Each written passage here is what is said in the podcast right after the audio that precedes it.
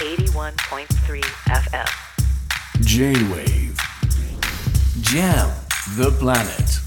Jam the planet. News to the table.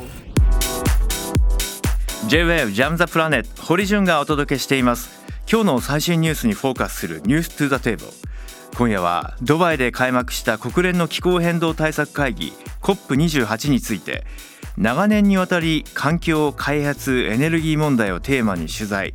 共同通信で編集委員と論説委員を務める井田哲司さんに伺います。井田さんこんばんは。こんばんは。よろしくお願いします。よろしくお願いいたします。はい。さあ、えー、COP28 ですが、はい。27エジプトを次いで28さまざま注目されていますがまず目的、議題そして期待されている成果ポイント、はい。えーいろいろ聞いてしまいました冒頭から、はい。まず、はい。えー今回何が主要な争点になりそうですか？はい、あの一番重要なのはですね、これ各国のまあ削減の約束をしてるんですが、グローバルストックテイクというんですけども、まあそれが十分かどうかというのをですね、まああのえー初めて公式にチェックするということが行われるんですね。でそれの結果はもう見えてるんですけども、えー今の約束、各国があの宣言している約束、はい。排出削減の約束では不十分だということは見えているので、じゃあ30年とか35年までにどれだけ今の削減目標を上積みするんだという方向が出せるかというのが、うん。えー最も一つ重要なポイントになります。そうですね。今年ははい。国連でも、い、や地球が今燃えているんだっていうようなはい。事務総長の言葉があって、SDGs も達成困難。そしてこの環境対応に関してはこれまでの本当に基準をクリアできている計画ですか？現状ということでグローバルステテイク、えーまさに見直し、確認そして検証、ね。再定義これから必要になってくるとい。うことですよね。はい。あのやはりこれまでも言われていたのは新興国、まあ、これからまあ開発を求める開発途上国と、やはり先進国側の間での大きな溝、特はにい。今の気候変動は先進国に対しての賠償を求めるなどその分断が非常に深刻でした。はい。28、ええ。COP28 ではいかがですか？はい、あのおっしゃる通りで、ですねただもう、もう非常に昔は発展途上国と先進国の対立みたいな構図だったんですけども、はい。非常に複雑になっていて、まあ、発展途上国の中でも、まあ、新興国というのが生まれても中国とかインドとかですね、えそこら辺の排出量が大幅に伸びているので、まあ、これをどうすどうしてもらうかというのが一つ大きな課題なんですがえ。うん。で先進国としてはもう結構我々やり尽くしてやちゃんとやっているのであとは新興国にやってもらいましょうというような姿勢なんですけども、ええ。ー必ずしも国際的にはそうもう先先進国のやってることは十分だとは思われていないのでですねそこら辺の対立というのが顕著になりつつあるという言えるかと思います。確かにそうですよね、まあ、かつてのこう G7 が主導して先進国が世界の経済安全保障の安定を、えー構築するなんていう時代でももう今ないですもんね。通りですね。はい。そうした中でですが、はいええあの一方、はい今回のホスト国の UAE 産油国で、えええ気候変動対策とやはりこの化石燃料に依存した国家体制、はいその整合性をどう取るのか、ではい。こう注目されている一方でやはりこうしたたかなハードえーネゴシエーターだなと思うのは気候変動やりましょうという一方でしっかりと化石燃料に関してのビジネスに関してさまざま各国とも取り付けるというような、そんな報道もありましたけれども、はい。えーこの UAE をはじめ中東各国の思惑どうご覧になってますか、はい、あのえー中東だけじゃなくて、まあ、産油国でですね、しかも議長はちょっと前まであの国営の石油会社に深く関わっていた人で、うん。まあ、それが議長を務めて産油国でおあの化石燃料の消費を減らしましょうということに合意できるかというのは、皆さん違和感を感じていらっしゃると思うんですよね。ええでそれはやっぱり今おっしゃった通りで、あの議長としてはまあフェアな人なので、うん。えーそんなにこう自国の利益に引っ張るようなことはないと思うんですけども、ただ国としてというか、ですね産油国と、まあ、その他にあの大手石油会社とか言われる言われるです、まあ、化石燃料インダストリー業界というのがあって、ですね、はい。ここはやっぱりこう今の、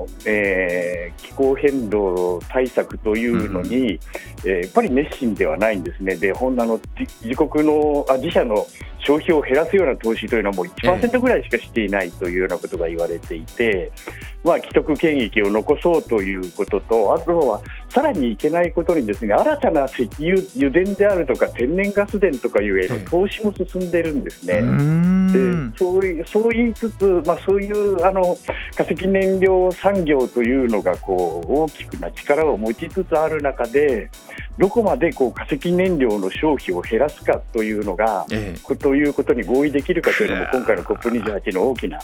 えー、争点とか焦点になります。ですね。いや本当にそれを聞けば聞くほど、誰がまっすぐな気持ちで本当に再生可能エネルギーに行きましょうと言ってるのかよく分かんないですよね。はい、で重要な時代はですね、はい、あの化石燃料の廃絶日本、まあ、英語で言うとフェーズアウトというんですけども、ええ、先進国含めて何年までクリアな目的を目標年を定めて、はい、もう化石燃料からこう廃絶するんですという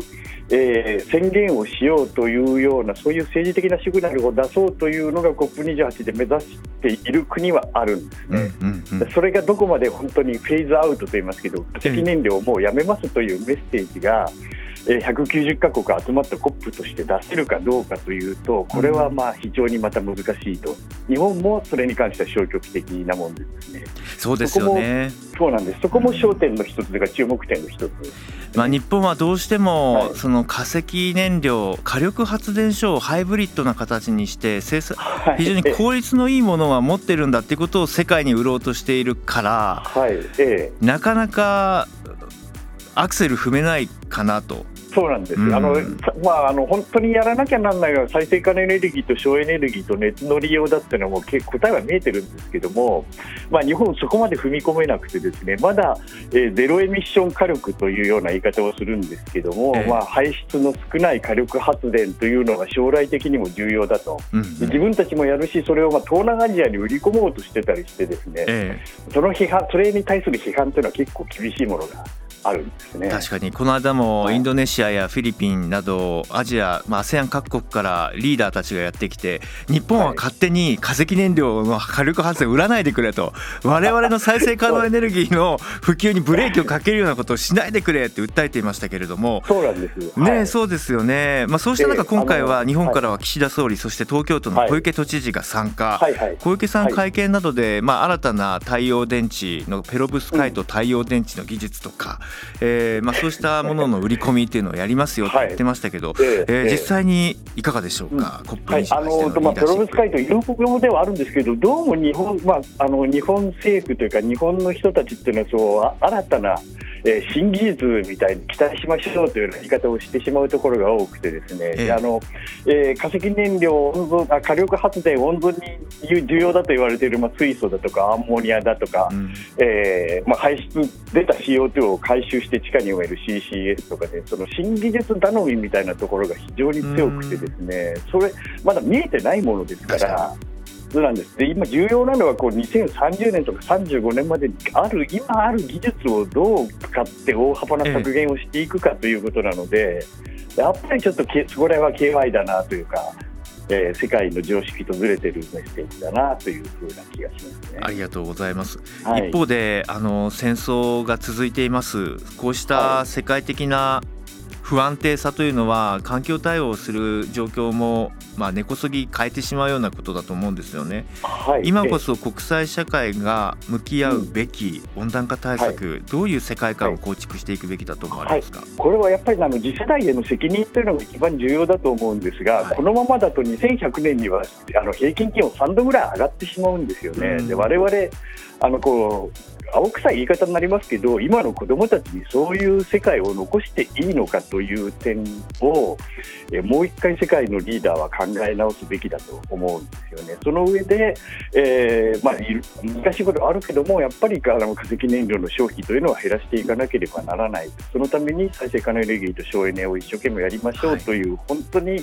えー、将来世代2100年に生きている子どもまでに生きる子どもたちの未来のために責任ある行動を、えー、示せるかどうかというそれが COP28 のまあ隠されたとか実は大きな、